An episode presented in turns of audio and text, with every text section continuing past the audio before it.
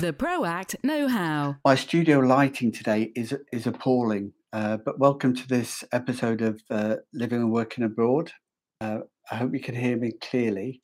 We've got um, uh, an interesting uh, travel uh, scenario at the moment when we're living and working abroad. And what we're trying to do is um, find a way to just present the information that we've got for you and, and celebrate Tax Independence Day. Uh, my lighting is pretty poor if I can actually uh, uh, get right. So thanks a lot for joining me. So I'm either sat back and you can barely see me in this bland room, or I'm right on top of you and uh, you can't see me anyway. So sorry for that. If you're an expat and you're living and working abroad in a country with a, a calendar tax year, then the 4th of July is Tax Independence Day from your home country. So today's topic is Tax Independence Day. So uh, July the 3rd is 183rd day of the calendar year. Uh, so the, the July the 4th is independence for anybody who has lived and worked abroad uh, for more than six months uh, beyond the 183 days in in in that country uh, and they become independent of the tax regime of their home country and, and there's something in that uh, with the American founding fathers when they they decided to choose Fourth of July as their Independence Day. If you are an expat living and working abroad um, in a country with a calendar tax year, then the 4th of July is your tax independence day from your home country, but only if uh, you're resident in another country with a double taxation treaty and you've got a resident permit to stay in that country uh, for more than 183 days, then you can become, you are tax resident, you can be deemed tax resident um, by law and required to do a tax return. And if you're working abroad, you could uh, have a requirement to uh, pay social insurance on the work that you're doing in that country. So before the fireworks go off uh, in your tax world, then you need to plan ahead and make sure that uh, you, you maximize your tax savings for the country in which you're living uh, with advice reports, tax registrations, tax returns, uh, and tax rebates. So let's have a look at that a bit in a bit more detail. Uh, especially in Europe, under short stay regimes, you can stay in a country up to 90 days uh, under international law. In the EU, you've got the Schengen zone, which apply uh, uh 90 days in 180. So that's 90 days in, in, in six months uh, as a short stay rule. So if you've got an overseas property or business in Portugal or Spain or Cyprus or France, and you want to stay longer than that that um, six months a year, uh, um, longer than six months a year, you need a residency permit. To stay um, visit that property more than three months in any six months, then again, you, you need to have um, a, a, resident permit for, for that period. Um, and, and or, which can either be a Schengen visa. Uh, so even if you've got a, a visa-free travel to Spain, you may still need a Schengen zone visa to stay longer. If you've got a residency permit, you're not constrained by the um, uh, the, by the Schengen zone. So if you've got a holiday home, you want to spend four or five months a year there, or go uh, every other month and spend more than three months in six months. Now, under the Schengen zone rules, you either need a residency permit or a Schengen zone visa. Uh, and if you own the property, you should be able to get a, a, resident permit to stay in that property. But different countries have, have different rules. Okay, so let's have a look at it again from the 183. So the July the 3rd is 183 days of a calendar year. So uh, if you uh, were tax resident in a country last year, you can change that into the new year by being in that country on the 4th of, 4th of July. And, and today's, uh, you can have your party. But uh, to stay that long in a country, you need a resident permit. So if you need a resident permit to stay in that country, um, then uh, there comes other requirements. So you've got to become a permanent resident um, and have some somewhere to live in that place to get the resident permit. You can be resident without being tax resident. So if you own the property or the business and you want to travel there frequently um, uh, and without the Schengen zone visa restrictions, um, then a resident permit is the way forward. So even if you've got that holiday home, you can still have that resident permit to be able to enable you to stay for longer periods of time.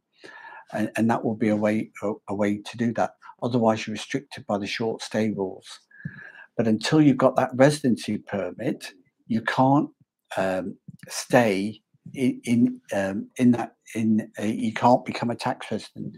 So unless you've got a residency permit, which shows you've got a home in that country and other requirements depending upon the particular country, then you can't uh, become a tax resident uh, staying beyond that. So if you, um, I've got a holiday home in Portugal and you stay beyond the 184 days uh, and you're not registered as a tax resident, as the Schengen zone rules come in, uh, and, and being enforced, even though you've got visa free travel, Schengen zone rules mean that you can only spend that 19 in, in 180 days there. But if you spent more than six months a year in the country in two, three months installments plus an extra month, then you're deemed domicile in, in Portugal and required to do a tax return. So you're getting yourself into a, a complication. Uh, let's consider the tax residence in Cyprus. Um, you need to do a tax return in Cyprus uh, if you become a tax resident, if you've got uh, taxable income. Now, taxable income from an earnings perspective is 19,500 euros a year, but um, taxable income could also be dividends, savings, property rental income, royalty and licensing fees, uh, pensions, overseas income from earnings, corporation tax uh, related to your, your, your business. You could be remote, nomad working, uh, or you could have con- income from within the country. Um, uh, all these uh, different types of taxes in Cyprus could mean that there's a small fixed rate tax on, on that type of income, including a health tax uh, which which could be uh, applied on your worldwide income. Uh, the, the rules for 2022 in Cyprus return are still not finalised, and the application of, of, the law in that tax return is, is unclear at this point. Um, uh, but you know, retrospectively, still there could be some complications going back to January uh, 22 uh, for expats living and working abroad. Um, for expats that are now tax resident, uh, having been in Portugal for more than 183 days, they've got a deemed liability to complete a tax return.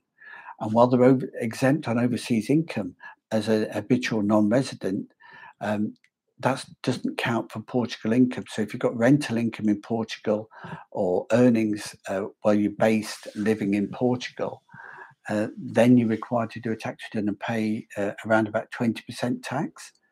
Um, and, and, as a tax resident, you are required to do a return. Uh, for the UK, uh, the, the law says if you're an expat in the UK or an expat out of the UK, you need to do a tax return for taxable income um, or if you're given notice to complete a return, even if you feel you've got no income, you have to confirm that and confirm your your residence, your trips, uh, your circumstances uh, in there. Remembering that tax residence can be defined by where your home is, where your family is, where your economic interests are, and where you habitually spend time. Um, if you don't have uh, a, a country uh, of tax residence, another country of tax residence, then you are deemed to be tax resident in your home country uh, with liability on your worldwide tax and income. If you're in the Middle East, UAE, uh, Qatar, uh, generally there's no tax return or, or, income taxes to pay. However, you may still have a UK liability um, if there isn't a double taxation treaty, or if there is, if you've got any income arising in the UK. That income could be um, from property rental income, a property sale, or crypto if you've got an investment in, in cryptocurrency based in the UK and you're selling that, that is um, a, a, a, a, source of UK rising income, uh, capital gains that, that needs a tax return. Remember, with over, with property in the UK, there's a 60-day tax return as well as some other affairs uh, to do. And um, uh, so, if you've got any earnings that are rising in the UK, those could be taxable there. Uh, so, uh, consider that uh, as an expat living and working abroad.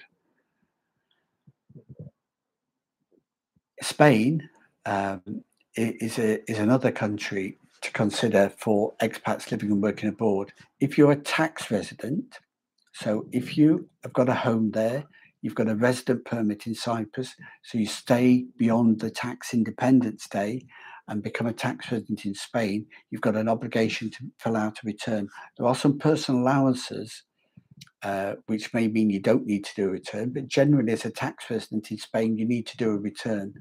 And once you get beyond those allowances, obviously the taxes can be quite high for for Portugal, uh, for for Spain. Um, 20, 30% was 20% in Portugal, 5% for pensions in Cyprus uh, is, is the norm. So consider what, what your options are. The, the last thing I want to uh, reiterate uh, finally about tax independence day is that uh, wherever your domicile, wherever your home country is, you've got a, a, they've got a tax hold on you. And under exchange of information with your bank, uh, your property rental, your property ownership, um, your, your, resident permit. Um, everybody knows where you are and what you're doing. Um, and so, it, unless you make a, a, fair and reasonable return uh, of your worldwide income, then potentially the tax authorities are exchanging information uh, to, to be able to find out and track down what you are. So, if you're a tax in your home country, you must complete that tax resident return uh, that tax return. And unless you uh, get tax residence in a second country uh, with a double taxation treaty with your home country, uh, get your resident permit to get your tax residence, then then you cannot uh, get that uh, exemption from tax in your home country. Um, so a UK expat uh, could still have a tax return to do in the UK or being tax resident elsewhere, depending on the fixed income that's arising in the in the UK. Uh, this can apply to other countries as well. Um, income that's earned within a country or outside a country, whether it's remitted to a country or not remitted to a country, are different ways to organise your income uh, uh, to to protect yourself from worldwide income and taxes. For more information and guidance, contact us at partnership.com. To finish off now, uh, I just want to uh, clarify um, the, the, position on tax registration and tax independence. Everybody has a, a home country, a country of domicile, and that is your defined country of tax residence unless you become tax resident somewhere else. To become tax resident somewhere else, you need to have a permanent home there and to get a resident permit to stay um, beyond the tax independent stay, the 184 days in the year, which is uh, July the 4th for calendar tax year country, or October the 5th for, for the UK, April, and, and uh, uh, appropriate for other countries. So the 180 days a year for the Schengen zone is about the residency permit and operating that visa. The tax residency days varies slightly uh, as well.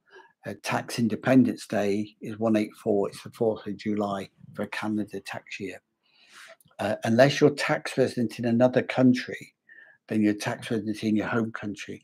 So if you have a resident permit to stay in another country longer than a short stay rules of 90 days, especially in the Schengen zone, which are enforced 90 and 180 days, then you do need a resident permit.